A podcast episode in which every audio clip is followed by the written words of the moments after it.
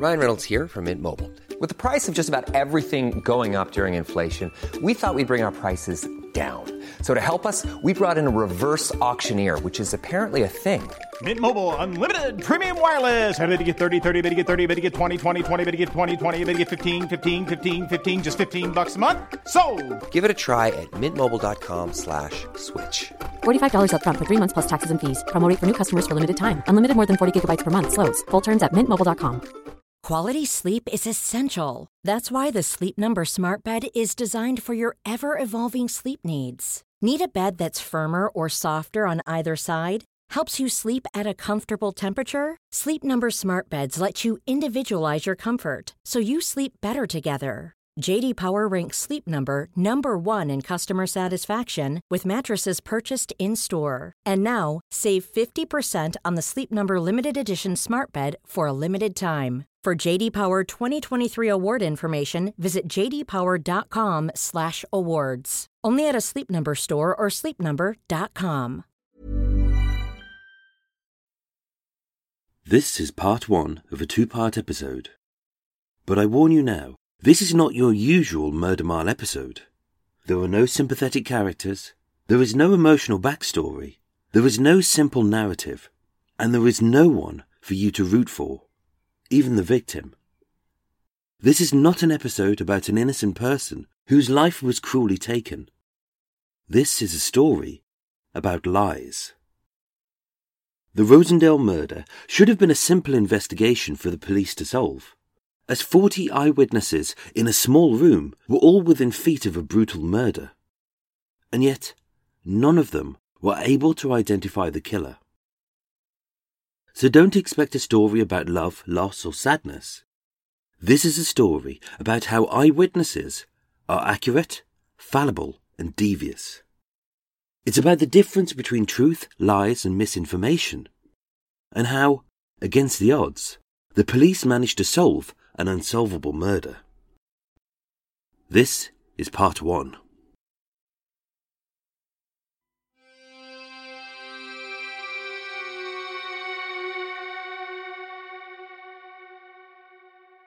Welcome to Murder Mile, a true crime podcast and audio guided walk featuring many of London's untold, unsolved, and long forgotten murders, all set within London's West End. Today's episode is a two part special on the murder of Michael Barry Porter, a 23 year old scaffolder from King's Cross who was brutally murdered in a disreputable West End club. And yet, strangely, almost none of the 40 witnesses could identify his killer. Murder Mile is researched using the original police files. It contains moments of satire, shock, and grisly details. And as a dramatization of real events, it may also feature loud and realistic sounds, so that no matter where you listen to this podcast, you'll feel like you're actually there. My name is Michael.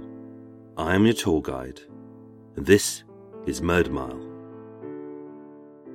Episode 62 The Rosendale Murder, Part 1.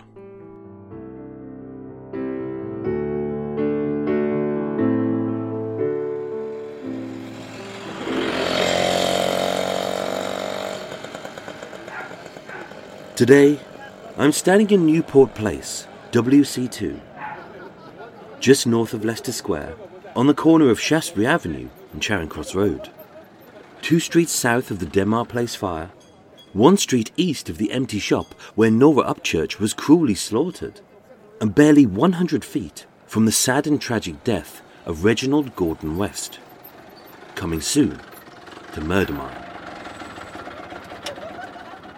This is Chinatown, a dirty, cramped tourist trap, bookended by two sets of dragon emblazoned iron gates, which serve no purpose except to distract selfie takers while their pockets are picked. Across a series of short side streets, all strewn with paper lanterns, gaudy pagodas, and stone tigers. Amidst the annoying pop of firecrackers, the fug of cigarette smoke, and the stench of MSG.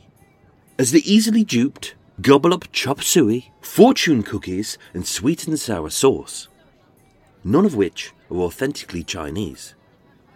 In a place so false, you'd half expect the residents to be portrayed, like in those early Charlie Chan movies, by white actors in silk robes and cripplingly tiny shoes, all with bucked teeth and rather racist eye makeup, all bowing and saying, I saw, number one son, most honourable. God, I hate this place. But then again, I do love shredded duck pancakes with plum sauce. Oh, sweet irony. Situated at the western end of Chinatown is Newport Place, a recently renovated piazza 140 feet long by 100 feet wide, which took Westminster Council a year to lay. Then, one day after completion, they dug it all up and spent the next six months relaying it exactly as it was. Why? I don't know. Boredom? And although this stone clad piazza is circled by a mix of modern monstrosities, to the left is Ikkyu, a Japanese buffet at number 9 Newport Place. A tall, thin, 300 year old five story building slathered in white stucco with three tall windows on each floor. And with a mouth watering array of sushi and sashimi in the ground floor window, as a procession of grinning teeth and rumbling tum tums enter via an innocuous looking door to the right. No one is aware that behind this door was once the scene of a very bloody murder.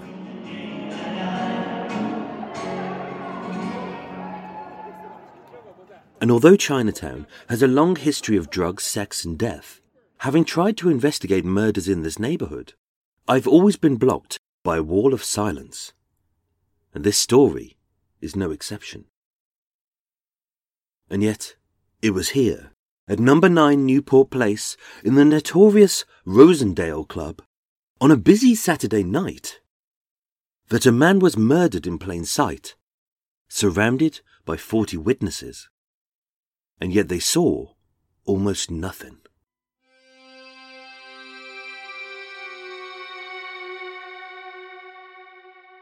By Saturday, the 25th of September 1971, London's long hot summer was over as the first spots of rain sizzled on the steamy streets.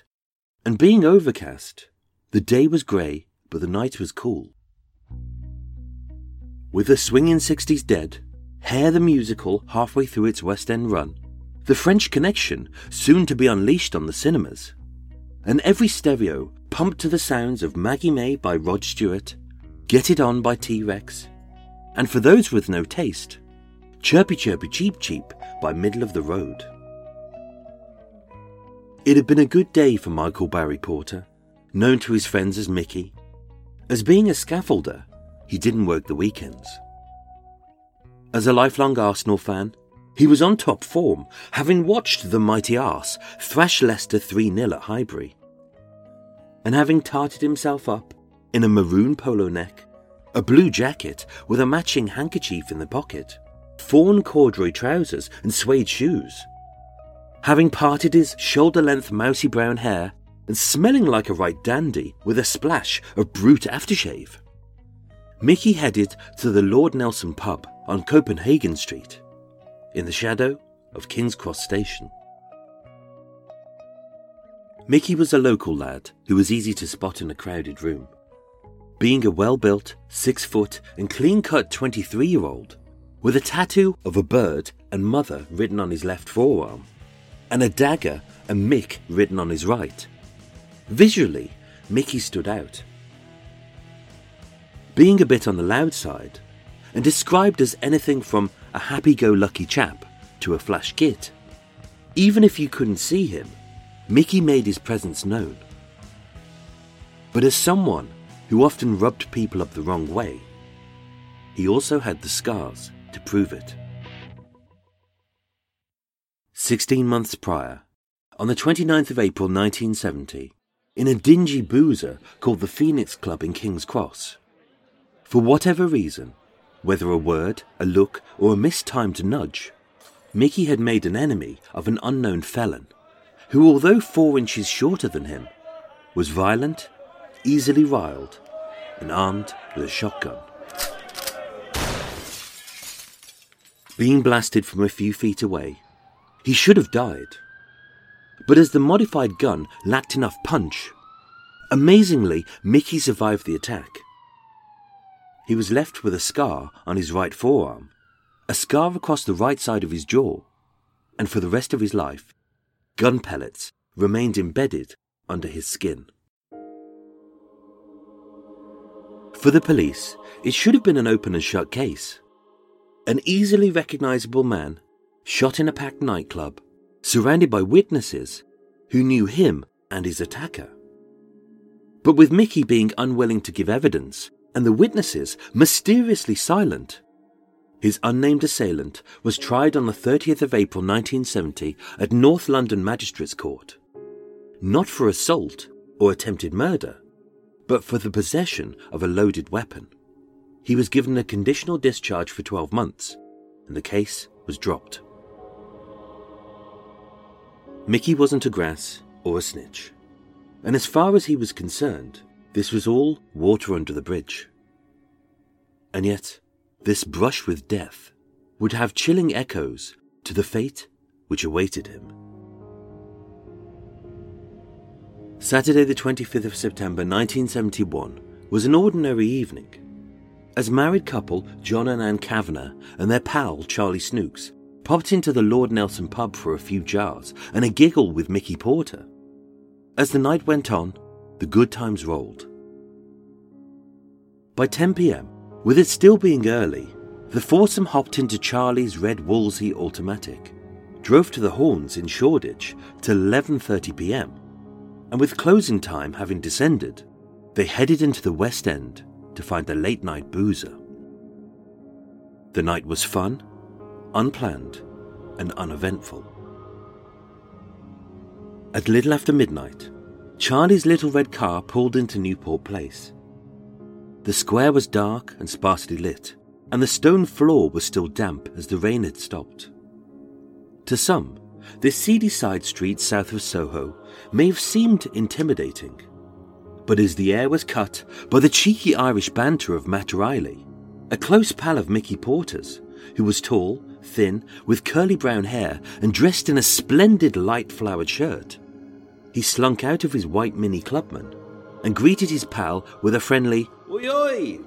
Standing alongside his brother John and his wife Marilyn. As the older new faces walked across the square to the black front door of number 9 Newport Place. And a private members club called the Rosendale. Previously known as the Pink Elephant, the Rosendale was a small supper club open from 10 pm to 1 am with a late license for alcoholic drinks, a space to dance, seats to relax, and light snacks to nibble.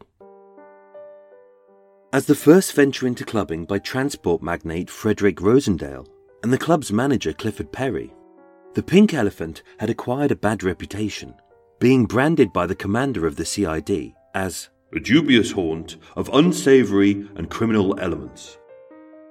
So bad that the club's cabaret artiste Kerry Lane had quit, having witnessed one too many fights and lewd acts committed by its unsavoury clientele. In May 1970, after a stylish renovation, a strict set of rules, and new management, it reopened as the Rosendale, a supper club co owned by Clifford Perry and his new partner, Albert Griffiths.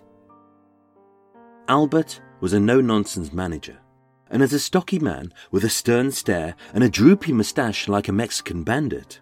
Having previously spent 15 months in prison for housebreaking and passing forged banknotes.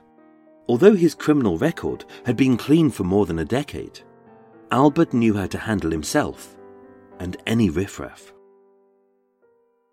As Mickey Porter and his three pals sidled up to the right hand side of a Chinese art supplies shop, stood before the black front door which was always shut even when the club was not. He buzzed the doorbell and waited. Holding the only set of keys, Albert greeted Mickey Porter and Charlie Snooks, and as was the rules, they signed in in a leather bound book. and as the personal guests of members, John and Anne Kavanagh were welcomed in and ascended the stairs. Where less than an hour later, Mickey Porter would be dead. The Rosendale was a family business, and that's the way Albert liked it. As if you created a nice friendly atmosphere, it attracts nice people with good intentions. So, as host was his wife Sarah, behind the bar was Denise, his stepdaughter, and Marcia, a family friend, was waitress. Eager to repair its bad reputation, the first floor bar, although just 40 feet deep by 15 feet at its widest and barely 6 feet at its thinnest, it had been sumptuously decorated in an early 1970s chic, with plush green carpets and curtains, striped multicolored wallpaper, and the limited space carefully adorned by three plush banquettes with two knee high tables at each, three stools, an upright piano in the far corner, a tiny mirror panelled bar just under the alcove of the stairs, as well as the usual a cigarette machine, a payphone, and a ladies and gents toilets upstairs and down. With a small kitchen out back, from which Sarah would exit carrying trays of sandwiches to keep the punters perky. Normally, the second floor bar would be open too, but with Clifford Perry feeling unwell, only the first floor bar was open that night. And with standing room only, 50 people would make it feel crowded. As the night rolled on, the people rolled in, and having reassured her that the Rosendale was in safe hands, cabaret star Kerry Lane returned and entertained the small but enthusiastic crowd of old members and new guests with a merry mix of jazz, blues, and folk on the piano.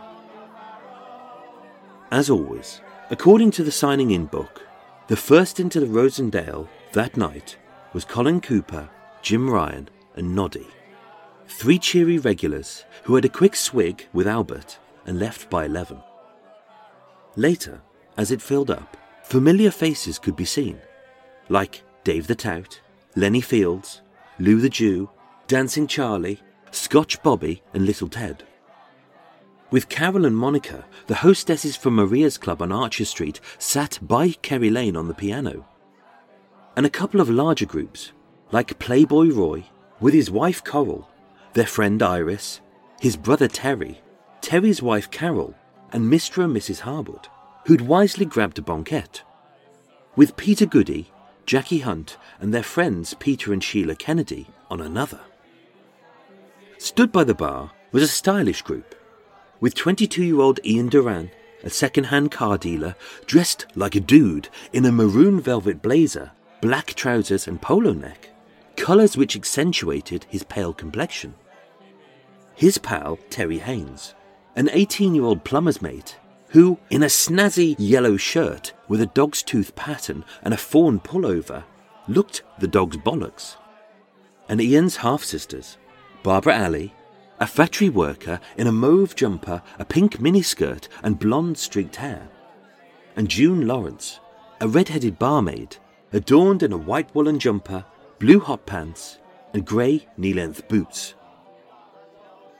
as well as brothers Matt and John Riley necking beers by the bar with Matt's wife Marilyn, who supped a vodka and lemonade, while stood by John and Anne Kavanagh, Charlie Snooks, and Mickey Porter.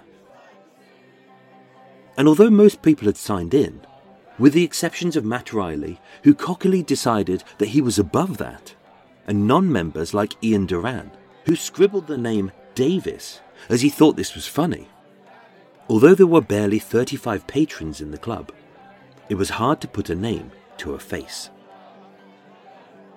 So far, it was a regular night, and with the lights down, the music playing, and the drinks flowing, they drank, they chatted, and they laughed. But someone was about to die.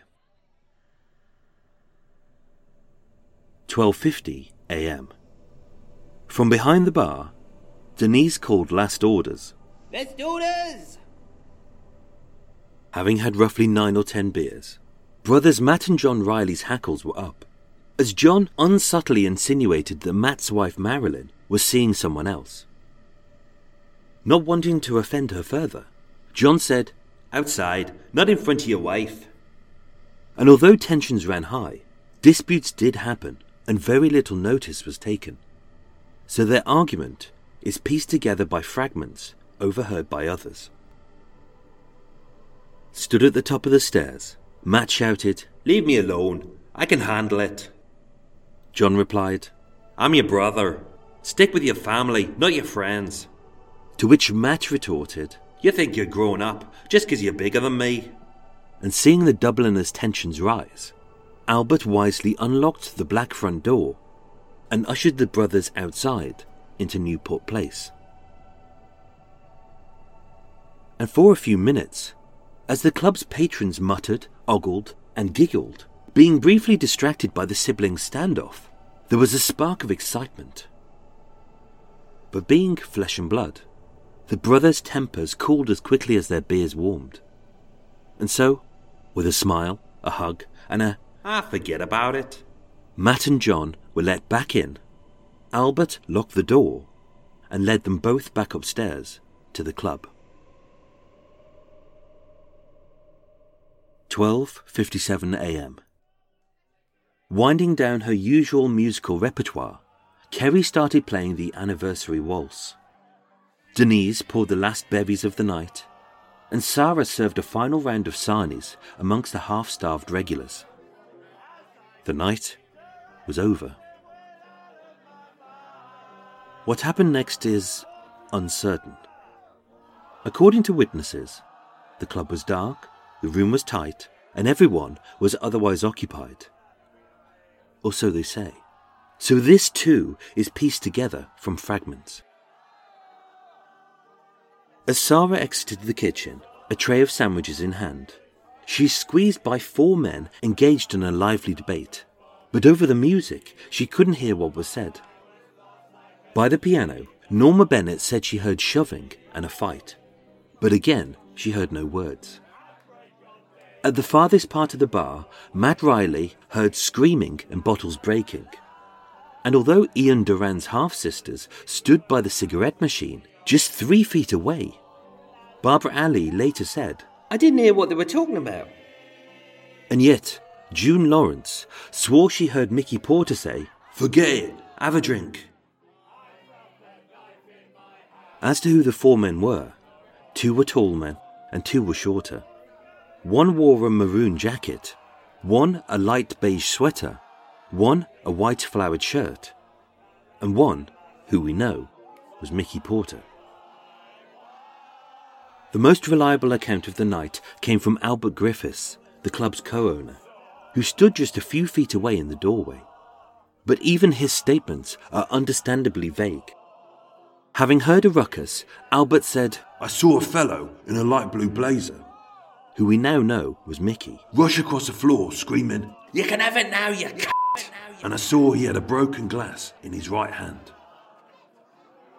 And as Mickey slashed the jagged glass shard across the pale face of his intended target, as the man's left cheek bled profusely, a river of blood dripped and disappeared onto his similarly coloured jacket.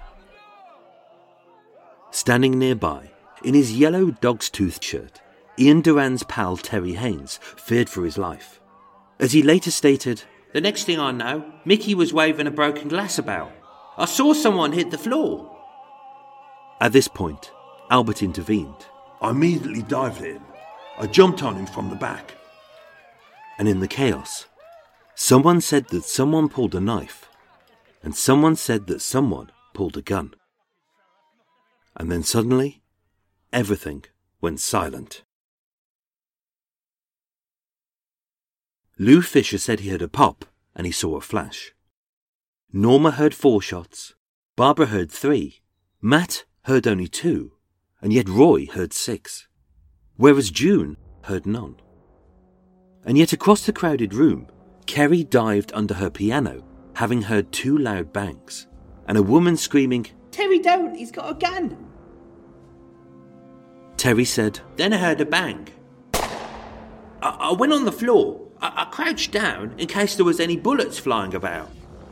The gun went off again. I saw a man charging at me. It was Mickey Porter. He was like a wild man.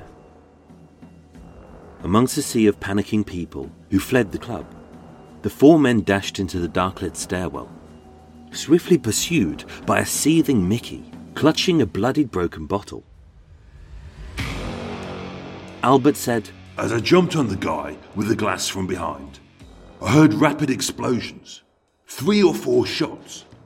I felt pain in my hand and spun round and finished up slumped down outside the door. I was dazed for a few seconds.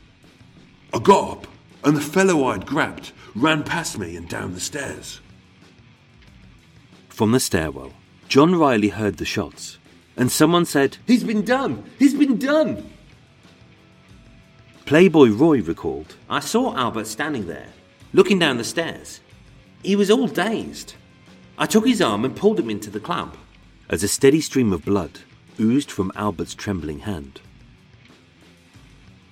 As the people panicked, a bottleneck of petrified punters formed by the first floor door, jamming the club's only exit, as the stairwell rammed full of sweaty, screaming faces. As at the bottom, the people banged on the door, screaming, Open the door! Let us out! Where's the keys? having been nicked by a bullet fragment, as Sarah tried to stem her husband's bleeding fist with a tea towel. Albert shouted, Lou, take those keys and open the front door. Clutching the only set, Lou squeezed down the sweat soaked stairwell and, with a quick jangle and a click, yanked open the black front door. And, like a violently fizzing cork stuck in a boisterous champagne bottle, a sea of people spilled into Newport Place. Some ran to phone the police, some sat in shock on the pavement, and others simply disappeared. At the bottom of the stairs, by the open black door, with his head slumped on the second step and his body slumped on the floor, lay Mickey Porter, belly down and curled up. His eyes wide and unblinking, as a steady froth of blood oozed from his raspy lungs, as slowly his life slipped away. Albert said, I remember someone saying the man was dead. I said, Leave him, as I had felt a faint pulse in his neck. It was Lou who called for an ambulance. But being eager to escape, for whatever reason, as he lay there dying, everyone stepped over Mickey Porter, even his friends. Having entered through this door barely an hour before with Mickey, Charlie Snooks later said, I saw him lying on the stairs, moaning and groaning. And John Kavanagh said, I knew he was hurt, but I didn't know he was hurt that bad. I squeezed past with Anne and Snook, and we got into the car, where we sat and watched. And when the old Bill arrived, we just took a walk round the corner to a coffee shop. Others there that night, like Matt Riley, exclaimed, I grabbed my wife. Me and John joined the queue for the stars. I saw a man who I can't describe lying face down on the floor. There was a lot of blood around him. His brother John said, I saw Mickey Porter lying on the stairs. I bent down and I looked at his face. I saw his eyes were staring. Matt was with me. He said to his wife, Come on, let's go. We stepped over Mickey and we left the club. The ambulance arrived a few minutes later, and although he was rushed to Charing Cross Hospital, at 1:33 a.m., Michael Barry Porter, known to his pals as Mickey, was pronounced dead.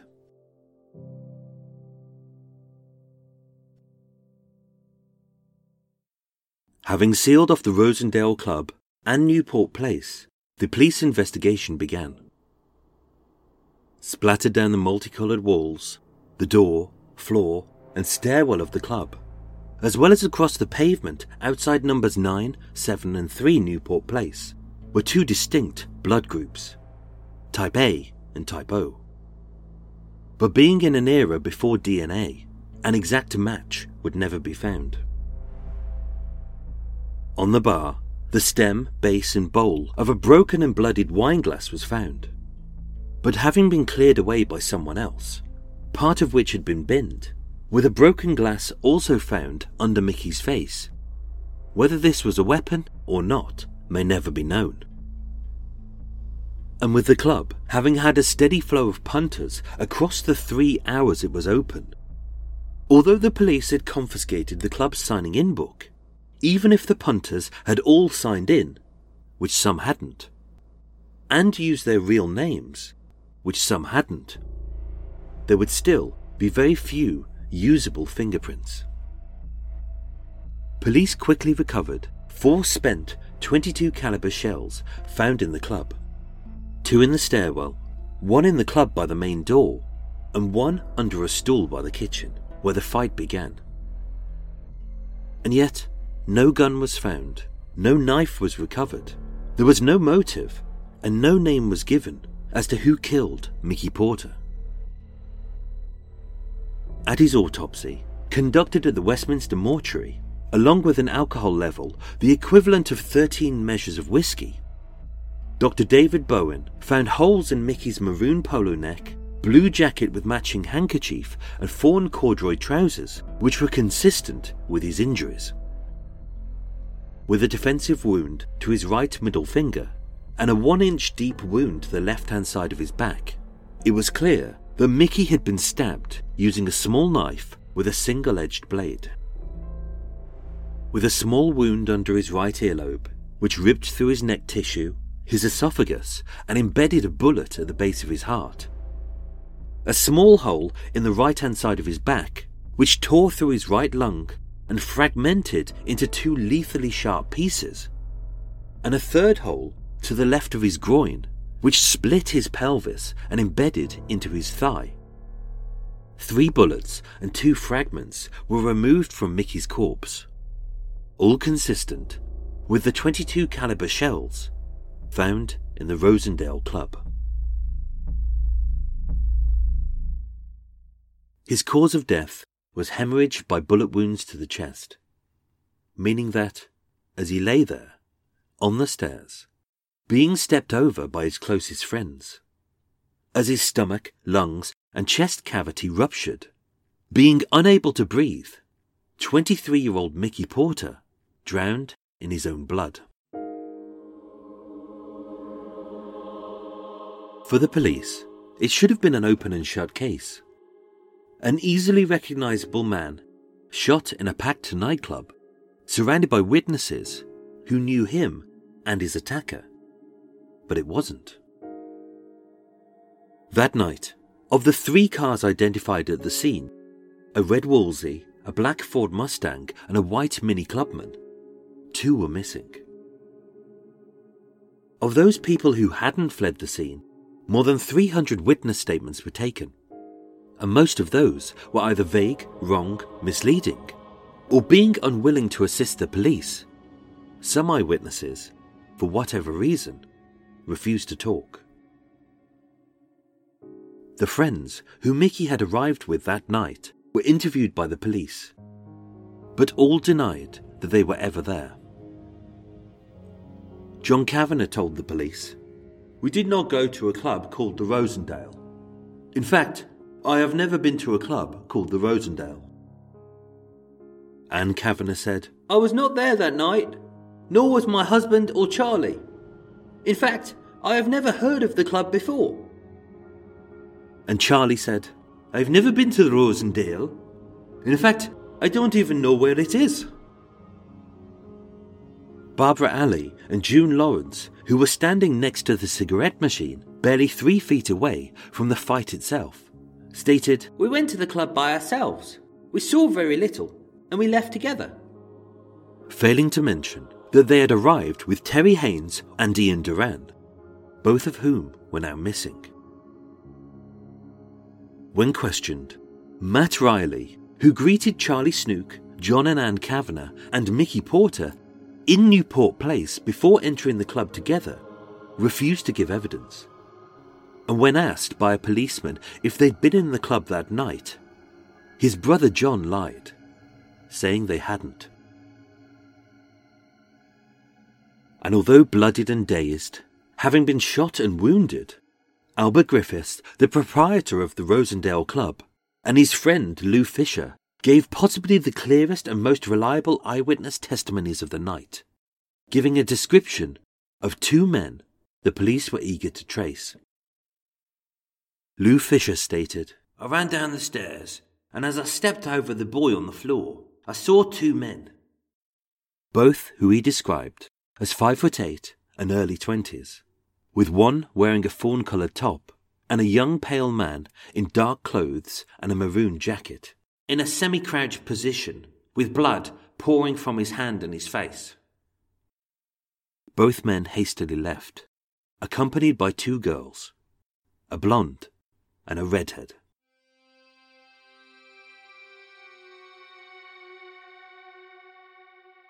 Was this a culprit, an accomplice, or maybe another victim?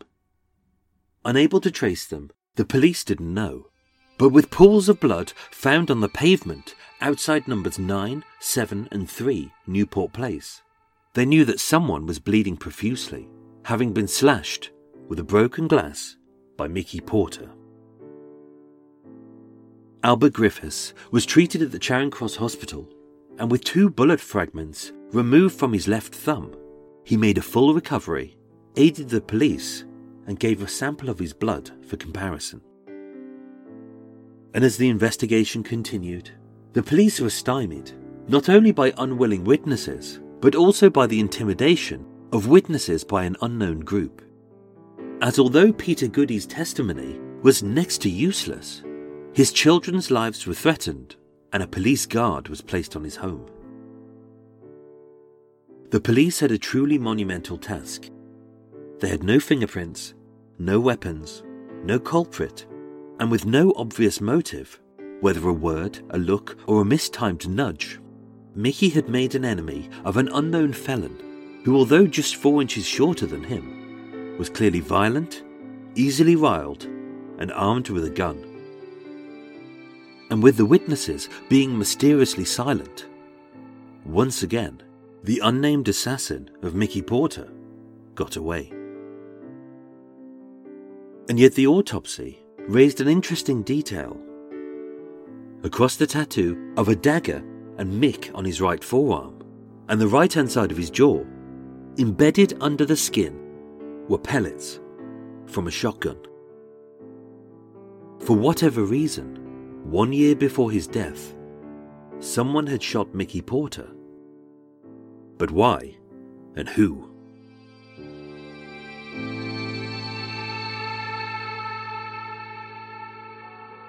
Ladies and gentlemen, thank you so much for listening to Murder Mile.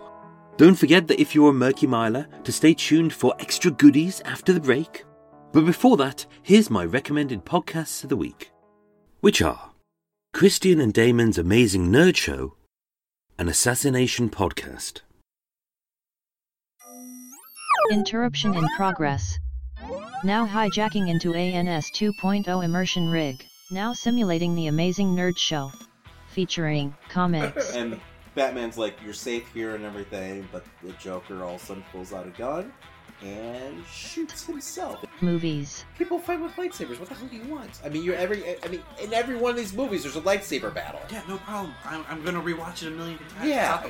I'm just saying, give me something more. Wrestling. That would be awesome. Oh my god, just a monster. Fans would be like, "Holy, what the hell's going on? what happened to Jericho?" Horror. It starts off like any other like home invasion type of story, and then it just goes crazy. And more. Hey, this is Christian. Hey, this is Damon. And we are the Amazing Nerd Show. Make sure to download us on all your favorite podcast platforms.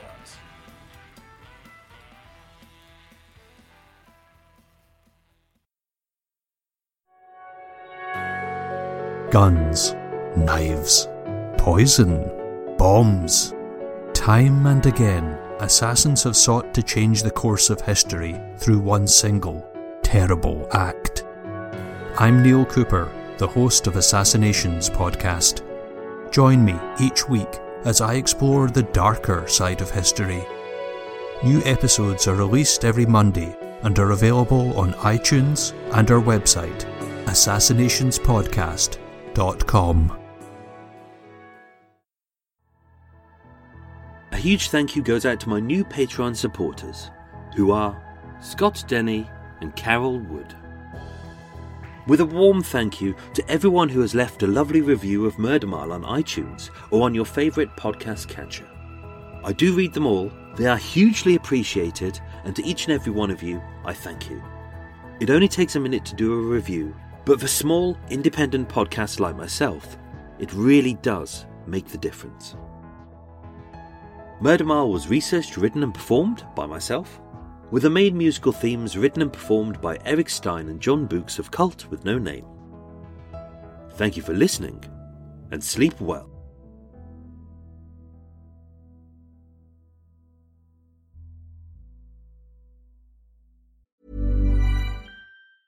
Jewelry isn't a gift you give just once. It's a way to remind your loved one of a beautiful moment every time they see it. Blue Nile can help you find the gift that says how you feel and says it beautifully with expert guidance and a wide assortment of jewelry of the highest quality at the best price. Go to BlueNile.com and experience the convenience of shopping Blue Nile, the original online jeweler since 1999. That's BlueNile.com to find the perfect jewelry gift for any occasion. BlueNile.com. There's never been a faster or easier way to start your weight loss journey than with PlushCare.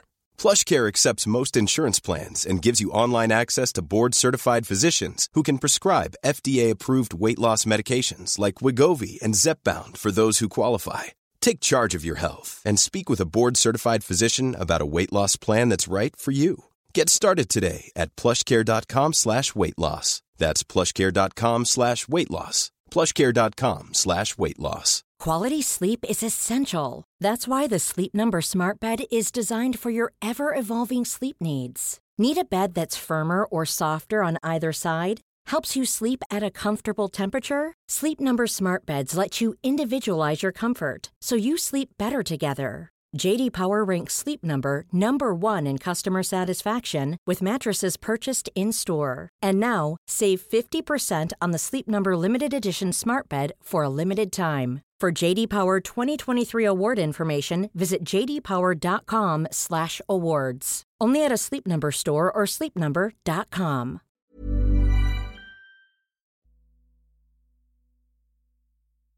Friends, before we dive into Extra Mile, this is your pre Extra Mile. Just to say that the Extra Mile you're about to hear was recorded in April 2019, and this is currently June 2019.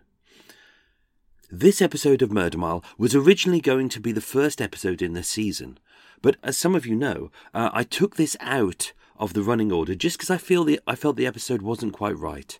You're kind of used to hearing uh, stories about a sympathetic character who was murdered. And as I mentioned at the start, this episode doesn't have that at all. It's an entirely different episode. And having already edited it, I re listened through to it a couple of times and I realised it was just a little bit too different to what you're used to.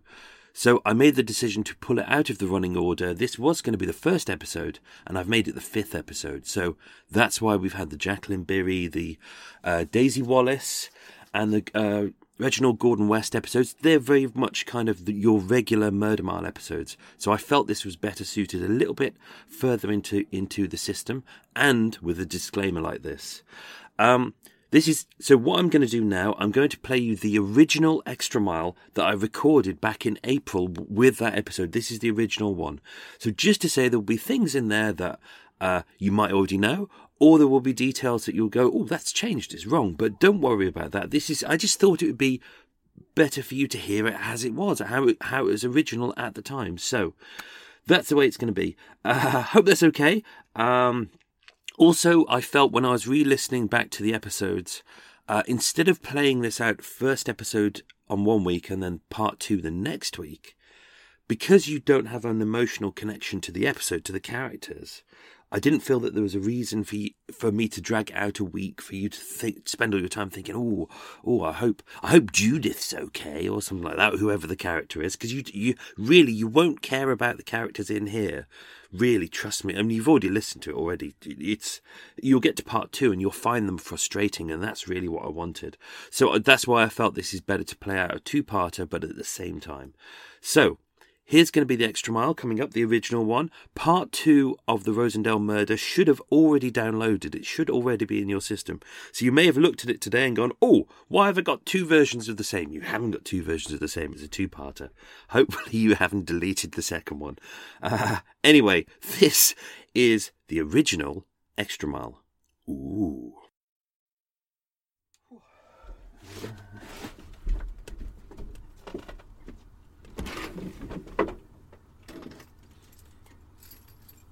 And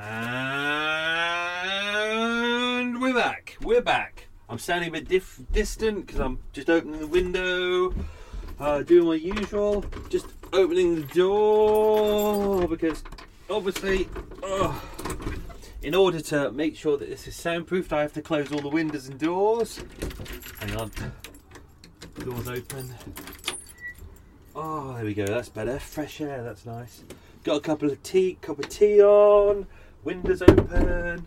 Curtains open. Lights off. Oh, that feels so much better. Oh dear. Welcome everyone. Welcome to Extra Mile. Uh, oh, if, if you're new to Murder Mile, if you've joined us in the last couple of weeks, and you're this is the first real, proper Murder Mile that we've come to, uh, you're probably thinking, "What's this? This is Extra Mile." Uh, this is oh, just having a little scratch on my arm. Then there you go.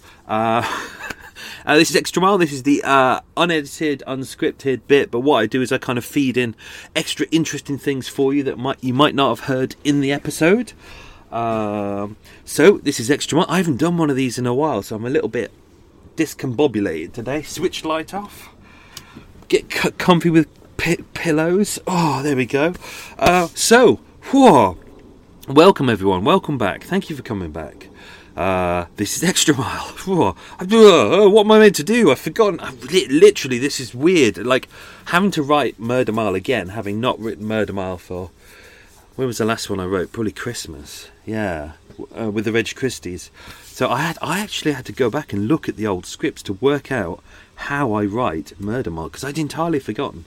Uh, but that was good fun. I enjoyed that. Um, really good fun. So what am I doing at the moment? I'm on the boat. For those of you who don't know, I record this on a boat. Uh, hopefully, you think the sound is good and it sounds good, and you think, oh, I bet he records all this in a lovely studio, and he's got a team of people behind him, and da, da, da. like all those, po- like do you know, everyone listens to Dirty John, uh, all those famous podcasts. They're all made by teams of people, but in in big studios, and it's all posh and exciting and very yeah independent podcasters like ourselves, mine is a laptop with a microphone in front of me, and then I spend hours cleaning up all the audio to make sure it sounds good. And I've got, um, I don't have a studio, I have a shoebox. Literally, there's a shoebox filled with sponges in front of me, and that deadens some of the sound uh, because it's quite noisy at the moment. People, I'm on the towpath because I live on a boat. So there's people going past. There was a man a little while ago decided to have a little sing outside my boat. He was having a good old sing along for some unknown reason. Uh, coots outside were having a bit of a to do. Uh, there was a skylark in the in the um, uh, the oh my brain's gone T- uh, trees the trees I've forgotten the word for trees trees above me having a good old sing as well which was a bit annoying. Uh, I'm on the Heathrow flight path today, so I, I, have to record for 90 seconds and then stop every 90 seconds because the, the planes are so loud. And also, kettle's going. Because I'm on, I'm on, hang on. Not too far away is Northolt, RAF Northolt. So there's a lot of Chinooks that fly over. So they're the, the big twin-engined, uh, twin-rotored uh, helicopters uh, that transport military personnel over, and also Royals as well. Ooh, Kate Middleton. Ooh, uh, um, uh, so they, that flies over a lot as well. There's a lot of private aircraft, so like, it literally is you record for 30 seconds, then you stop. But weirdly, it's gone very quiet. I'm just making a cup of tea. I'm having uh, I'm having one of the Welsh tea. So thank you to uh, Vicky at Sticky Sound Zines. I'm having one of your Welsh teas today. Ooh, are they but? I hope that's. I hope when I drink it, I get a better Welsh accent. But I, but I, but what's that do then? And in case you're asking, yes, powdered milk in my tea, sugar, powdered milk, uh, and oh, oh, oh, I almost spilt my tea then. And uh, Asda OT crumbles, milk chocolate OT crumbles. I'm not going to eat them during the podcast because I know people don't like that, but oh, they're nice. I like they're, they're like cheapy hobnobs, but the chocolate is is very good. It's very thick. So, um, how's everything here? All good. Coots are outside having a bit of a to do. They were having a bit of a fight this morning. Uh, a couple of moorhens out. There's a couple of uh, swans. Uh, I saw an otter yesterday, which was very nice. Uh, update. So uh, I think since we last spoke, I was in the boatyard. I took the boat out of the water. Uh, repair did some repairs, which is nice. You take the boat out of the water and then you can you can black the bottom. You, you kind of uh, you get like a, put a black bitumen on it. You strip it all, strip off all the old stuff. Uh, and then you re-black it, and that was good fun. I did that. I did some repairs. I got the engine serviced. I'm getting a guy to come in to put some new covers on the boat tomorrow. Some new uh, hand-stitched covers. So that's very nice. Uh, so yeah, it's all going well here. It's all good. So this is extra mile. Did we think that we would get uh, another extra mile? I didn't. I certainly didn't think after the after the little Christmas wobble, the little wibbly wobbly. Um, I think I think I think. Do you know what? Even though it was a bit of a weird moment when I had, I had my wobble, I just got I just got a bit too stressed out uh, with it. Uh, I think I'd, I'd, done too much work. I hadn't had a break in. Even though I kept saying to myself, "Oh, I'm going to take a break," but I never did. I'd do ten minutes, then I'd go to the archives for a couple of weeks, which I love, but it's not resting. So, um, and also, the, I won't go into it, but there were some legal problems as well, which I finally sorted out. Uh, someone, uh, someone threatened me with court action, and it turned out it wasn't what I thought it was. It just turned out to be a bit of a nutter. So, uh, but that was good in a way because what it did was I, I'd already started to become a little bit tired of making Murder Mile because they're quite exhausting. Um, and obviously, I cancelled Murder Mile, so we all remember that when I said it's over, it's over. And do you know what? Everyone was really lovely. Everyone sent lovely messages. Not just, not just. We're sorry to hear that. Like people, some people had really, really written some really, really lovely emails, just, just telling me what Murder Mile means to them, it really meant a lot to me. It really did and I think deep down I didn't want Murder Mile to go at all. So obviously I made the decision. I was like, right, you know, maybe maybe I'll do the multi-parters and then I'll roll them out when I feel they're ready. So I'm not under the pressure of a deadline anymore, which is good. Um, but you know, as and then I thought, oh, do you know, I love, I do love the comedy bits. Do you know, when I have a little bit more fun with it, and I was like, oh, I wonder if I could do that. And I'd already kind of been coming up with other Murder Mile ideas. Remember, I was saying before that I was going to do maybe a history podcast or some kind of factual things. I was working on those ideas. I did a storytelling one. I was working on that. I wrote a couple of stories for that, which I'll, roll out in Mini Mile at some point. Um, but as I kept going on, I kept thinking, oh, do you know, there's still loads. Of, oh, I've got burpees. Still loads of ideas that I really wanted to play with for uh, Murder Mile, but not put them into Murder Mile because sometimes I think the comedy, the sarcasm in Murder Mile itself works in a way because it's I, I like to put across the card of kind of world weariness of myself in London because I've lived here a long time and you kind of you used to seeing things and I'm, I get a bit fed up with it, but so it's more kind of sarcasm. But the comedy bit sometimes it jars against Murder Mile. And I was like, oh, I want to I want to do something where I could just have be a bit more silly and have a lot more fun.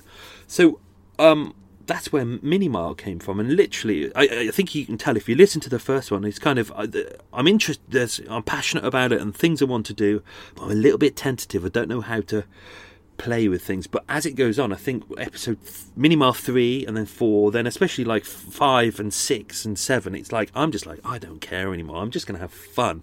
I'm just going to have a right old giggle. Uh, so yeah, no. So I've really enjoyed doing that. So um, so that was really good. That was really good. So uh, yeah, no. So we so we added in Mini Mile now. Um, because Mini Mile, uh, obviously you know that kind of Murder Mile takes like seven days to do an episode just to record, write, record, and edit, but also the research on top, which is kind of demanding when you're doing one a week. Uh, but Mini Mile was really good. It's kind of they were they they take me like a day to research, a day to write, and then I can pretty much because because I can do it in one go. I can kind of edit it in about half a day. It's oh, it's less than that really. Sometimes it can take just two days to do an episode. So those first seven episodes I did in about two weeks. I literally bulldozed them, and I was like, well, I'm not planning to go back to Murder Mile till May, and this was this was you know March time. So I thought, eh, I'm not far from the archives. I'm only I'm only about seven miles away, I think. So I thought, you know what, I'll go to the archives. So it was good exercise. I was walking every day. So I was, do, I was doing my uh, uh, each month I was walking half a million steps.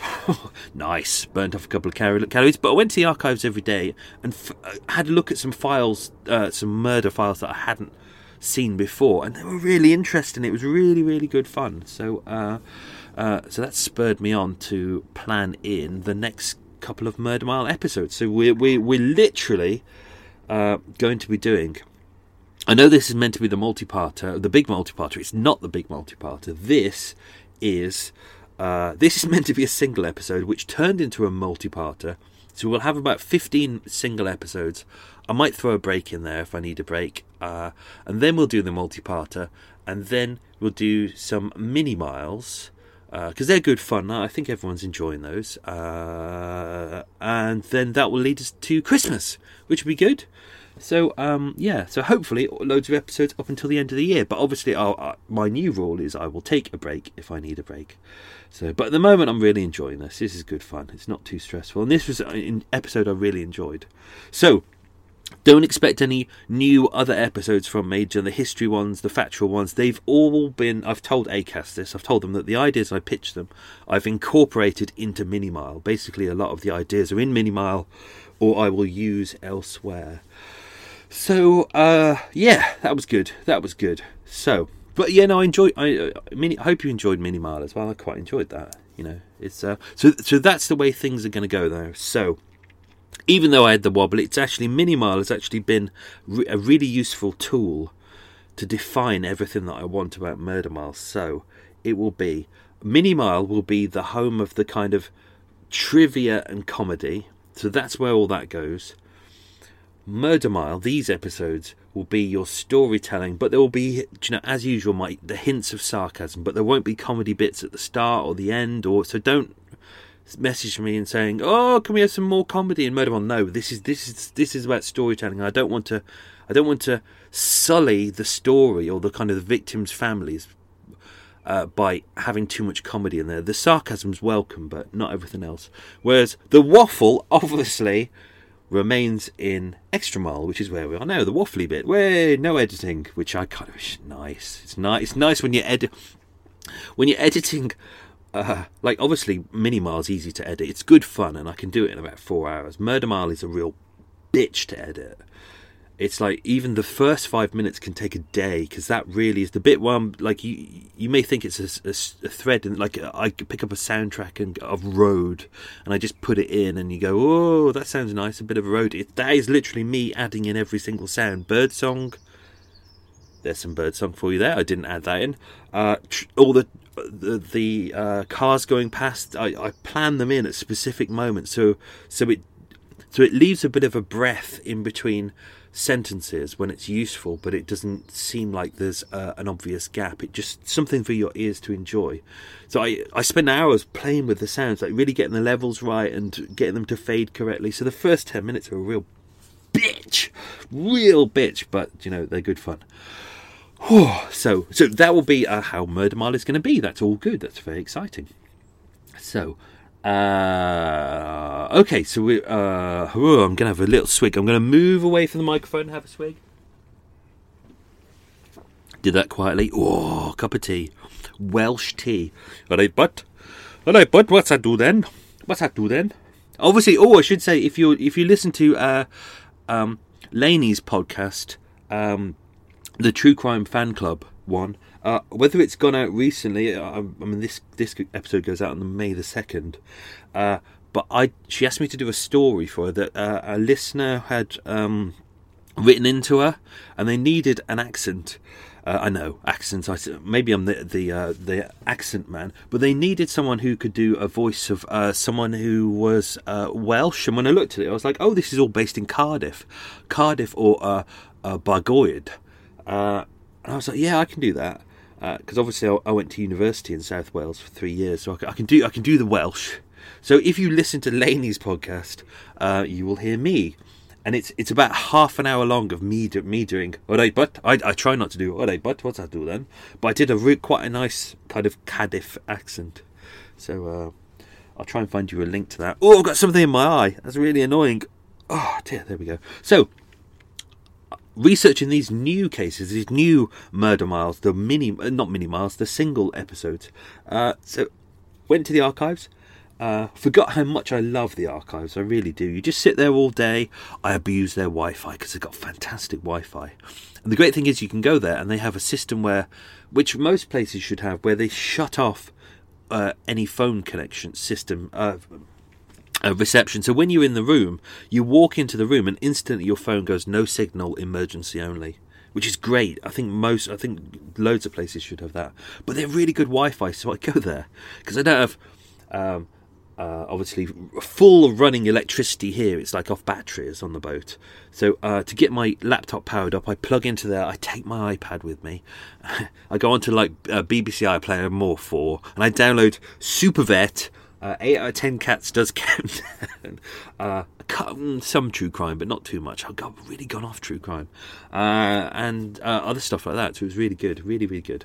Uh, so going there, I had a real blast. It was really good because I think I found my mojo again, which was which was missing over Christmas with the, the old whole wobble thing. But uh, I, you know, picking up the old files, I forgot how much I love it. You you get the file, you know nothing about it. I knew nothing about all of these cases. You literally get it. You get the file. Uh, all you see is date and a location and maybe a name, and you open it up and you go, right, what it's about? What's it about? And it's great. It's like a it's like a dropped novel. It's like someone has got a novel, taken out all the page numbers, dropped it on the floor, you've scooped up all the pages together, and you've gone right. And you realise you're on page 137, and you go, right, what the hell is this about? So it's great. It's really good, and I love doing it because it's it's it helps me. Oh, I'm getting a cold. It's not a cold. It's um, talking too much. Talking too much. I'm getting blocked up nose. Um, it's really good because by uh, researching it this way, by know, not knowing what it's about in advance, I kind of I find that it helps me find the story within. So instead of just opening up the file and someone's done a précis on the front and you go, on this date this man was shot and he was shot by this man, it's like I opened up this case and I went, I thought I knew something about it. I knew that someone was shot called Mickey Porter or Michael Porter. I knew the club was called Rosendale. That's all I knew. And I, I, I thought, it's gonna be some geezers who does shoot each other. And it's kind of like that. But the more I read into the case, the more I found all these details, which made it really interesting. Which is why this has become a three parter originally in my head I'd put this down as a one parter. I thought this is just going to be an in and out. I can do, I can take the piss out of geezers. All right, mate, you looked at me bad. You, yeah, yeah, I was going to shoot you because I'm a geezer. But it wasn't. Um, this ended up being quite a different story, even though that might come across in part one.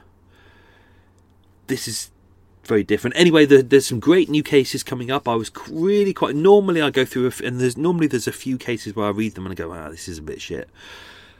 But I'd say the bulk of them are all very different. All these cases coming up, they you look at them and you think, "I think I know where this is going," and then you you're like, "Oh shit, that's very different." There's, some are different, some are shocking, some are weird. Some of them in there are just mysteries. They really are.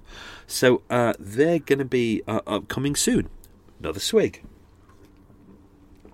Oh, it's good. Cup of tea. Cup of tea. Uh, if you, uh, just to say, uh, tea tastes so much better if you're drinking it from a Murder Mile mug, available from the Murder Mile merch shop.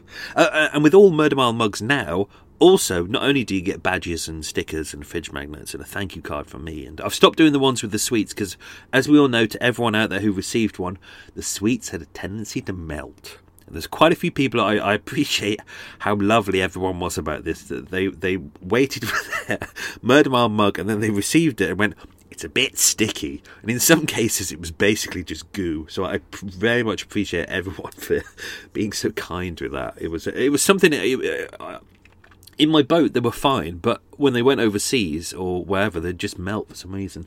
Uh, cheapy sweets. Anyway, Oh yeah, no. Uh, so to say with the mug, you also get you also get um, uh, an official Murder Miler badge as well. I've I've made uh, about hundred of them, and they're available. So they they come with each uh, mug now as well, and you, or you can buy them separately as well. Right, merchandising over. The Rosendale story, the, the story of the Rose and Rosendale Club. Um, I'd heard little bits about it. There's not really much in the press about it, except you know it just says that someone some, such and such was shot. Um, now, what I'm not going to do is I'm not going to give you any spoilers on this. I'm going to be a, a little bit. I'm going to stand off away from this a little bit more because obviously episode two is important. It tells you everything you need to know, and then episode three is a continuation. But um, it is quite a complicated story. Uh, and what I wanted to do was try and get across to you the idea of what an uphill struggle the police really had with this case. So you're probably listening to this this episode and going, "Oh, it's oh, my head hurts. Who is who and what's what?" And because normally I focus on one person, but this is not. This is about a whole club. So what I wanted to do is get across to you what the police had to come up with, uh, what what they were faced with. So therefore, in order to kind of make it a little bit easier for you to understand, I've tried to focus on details such as people's clothes and their hair and their height. Um, just so, because you've heard about what thirty names in there. What I want to do, and you know, uh, you won't know who is who and what the relationship to who and who is, and you know. Um, what I'm trying to do is, is is lay down what people said at this moment, and then so you can get an idea of the club and what happened, and then we can move into the, the truth of it later on, the truth and the fiction of what people have said. So although I'm focusing on people's hair and uh, clothes and height and things like that, um, it's worth considering the idea. This is what we'll go into on the next episode as well. That you'll probably think about this episode going, okay, who was who and who was who and who was standing with who, and because I've given you some details. But the problem is with some of these details, if you speak to five people about one person, and you say, what does that person, what is that person? You can't see them now, but what did they, what did they look like tonight? And people go, well, uh, he was wearing a yellow shirt. Then someone else will say he was wearing a white sweater, and someone else will say he was wearing a pale jumper. Uh, now, this could be three different people, or it could be the same person. You don't know. It's it's it's hard. People have different little, little words can make a real difference. Like with some of these these characters, people said um, who was such and such standing with, and they go, this person was he was five foot eight. Someone else would say he was five foot ten. Some people said he was five foot uh, six foot tall. Is that the same person, or is it a different person? Sometimes in the same witness statements, people will say this person was blonde, this person was a redhead, this person was a brunette. Could be a different person, could be the same person. And that's the problem is people get details wrong. They, they, they, as they say, your visual memory is only about 30% accurate. And the human eye only sees about 5%. It's like, because we're predators, like we look forward, so our eyes focus on a point. So the point you're looking at now is what you actually see. But everything else around that you don't see it because we have incredibly tunnel vision. So your your brain interprets everything else based on what it's already seen. Uh, so you, you you only see about five percent of what really is there in front of you. Um, so what I was doing with the episode was trying to get across to you ideas of where people said they were standing, what time things happened, what happened in what kind of order. Do you know uh, the the fight? Was there a fight? Uh, there was a glassing, if you remember that. There was a stabbing, although no one really saw the stabbing, but clearly Mickey was stabbed because it was it was on his autopsy, and obviously there was the shooting with the gun. How many shots were there fired? There were. Well, as we know, there were four shots in Mickey. There were three bullets and two fragments. Is that three bullets? Uh, there were four casings on the floor, certainly that the police found. So, uh, uh, so who saw the stabbing? Did anyone see the stabbing? Uh, why is it that people at the far side of the bar seem to see and hear things clearer than people who were standing right next to Mickey Porter? Uh, and why? Why? Interestingly, in a club that was relatively small and people seemed to know each other, why was no one able to identify who the killer was? Strange, isn't it? It's a really weird thing. Um, so this is part one. Uh, this is all the pieces coming together. It's deliberately complicated. I've deliberately, I've, I've, it's a, I've, I've made it a simplified, complicated one. Because trust me, I have sat here all the way through it, trying to write it, and then literally going to my list at the left, going, "Hang on, who was weighing what? Hang on, oh, hang on. What height was he? What colour was? Oh man, and literally having to. So I've had to simplify it for you because even for me, it's just like my head is ready to explode. But hopefully, it'll all make sense in uh, in part two, which will be out next week, which will be very exciting. It's a three-parter. Uh, so uh, yes, but I, will I'll mark it. This won't be a three-parter where I'll, I'll turn it into a five-parter. This is a three-parter. There's, there's enough for three, and that's it. Uh, so that's it. I'm not going to tell you any more because I don't want to ruin it for you. Um, if you're looking at this episode and you're thinking, "Hang on, that sounds familiar," you you've mentioned uh, West End of Chinatown. You've mentioned Newport Place, um, and it's a big old piazza. If you've been on my walk. Um, I, I try not to give too much away for for those who haven't been on my walk, but the penultimate location when I do the conclusion of the Soho Strangler story, I point to you a location which is above the canton. This is the this is the building immediately next door to it. So you've got the canton and the, the where I point to the uh, the duck in the window. Uh, the door immediately left to the to the left of that on the right hand side. That literally is this building right here. So yeah, murders right next to each other, which is all very exciting. Uh, and uh, there was uh, loads of uh, autopsy pictures and crime scene photos. So I've got loads of those. So I'll be putting those on social media. So if you do um, if you want to see those, uh, you can either go to my website, I'll put them on my website, which is murdermiletours.com, and uh, click on uh, podcast. All the old episodes are there, and I've, I've got some, all the videos are on there as well. So if you want to see what these locations look like, they're on there. There's also the murder map, so you can see where these locations are based. Uh, I also put on pictures on there, but I'll put all, the, all those on there as well. Or uh, there's the Murder Mile True Crime Podcast discussion group on Facebook. Um, uh, my uh, Instagram account. I'll put some on Twitter, but uh, yeah, no, um, I'm on there. So uh, have a good old poke around and see what you like. Whew, so that's it. That was it. That was difficult. Do you know what was really difficult about that story?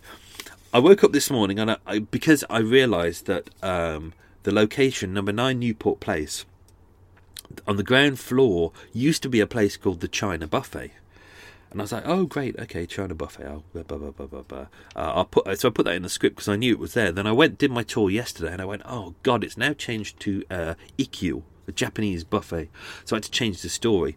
But because I did that, I totally forgot to sit down and work out what voices I was going to do, which is really, really annoying. I kept saying to myself, because there's like a cast of 20 characters, I need to work out what everyone's voice is. Uh, unfortunately, I didn't do that. So I had to do that while I was while I was doing the story. I was like, oh right, okay, I need a voice for Matt. Okay, so Matt's Irish. Oh, he's got a brother, so he needs to be uh, Irish as well. Then I realised I couldn't clearly do a Dublin accent, so I did a kind of a Belfast accent, I think. Then there was Albert. Then there was Terry. Oh, then there was Lou. Charlie, Charlie, I've had to, I put him in as Welsh. He's not Welsh, but I had to put him in as Welsh because there are so many geezers in the story. I wanted it to be different. So just so we can identify these characters. Barbara's in there, June's in there, Mickey, Mickey Porter, uh, Playboy Roy. I haven't made up these names, these are real names. Uh, John Kavanagh, his wife Anne. Uh, who else is in there? God, there's loads. I need to. I had to scribble down a list as I was going through to work out uh, who was going to be what voice. I think some of these I may need to uh, edit. Anyway, that's me done. That was Extra Mile. Hope you liked it.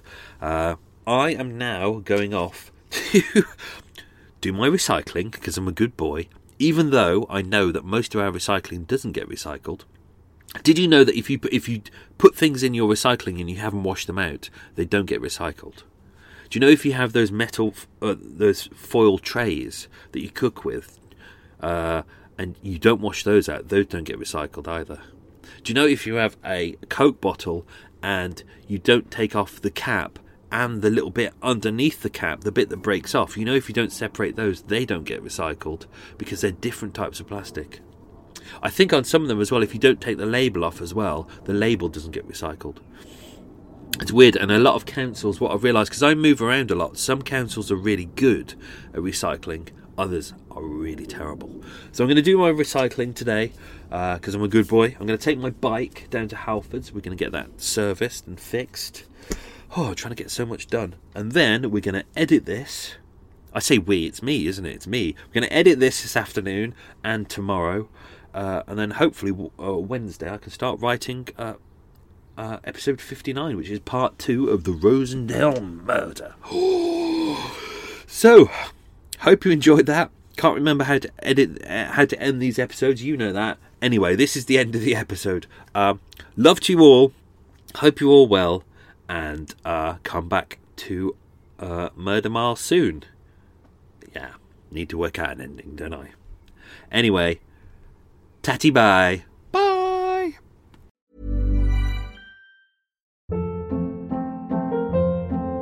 Hold up. What was that? Boring. No flavor. That was as bad as those leftovers you ate all week. Keke Palmer here, and it's time to say hello to something fresh and guilt-free. Hello Fresh. Jazz up dinner with pecan-crusted chicken or garlic butter shrimp scampi. Now that's music to my mouth. Hello Fresh. Let's get this dinner party started. Discover all the delicious possibilities at hellofresh.com.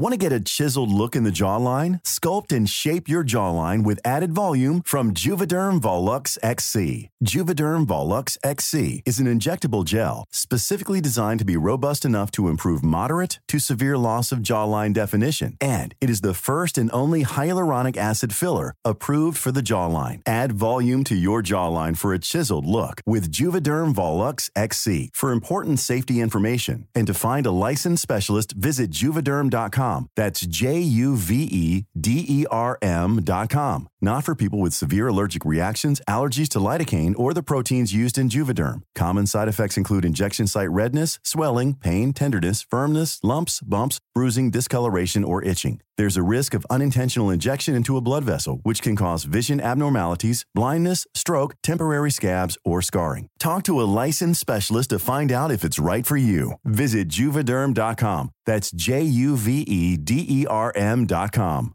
Planning for your next trip? Elevate your travel style with Quince. Quince has all the jet setting essentials you'll want for your next getaway, like European linen, premium luggage options, buttery soft Italian leather bags, and so much more. And is all priced at 50 to 80% less than similar brands. Plus, Quince only works with factories that use safe and ethical manufacturing practices. Pack your bags with high-quality essentials you'll be wearing for vacations to come with Quince. Go to quince.com/pack for free shipping and 365-day returns.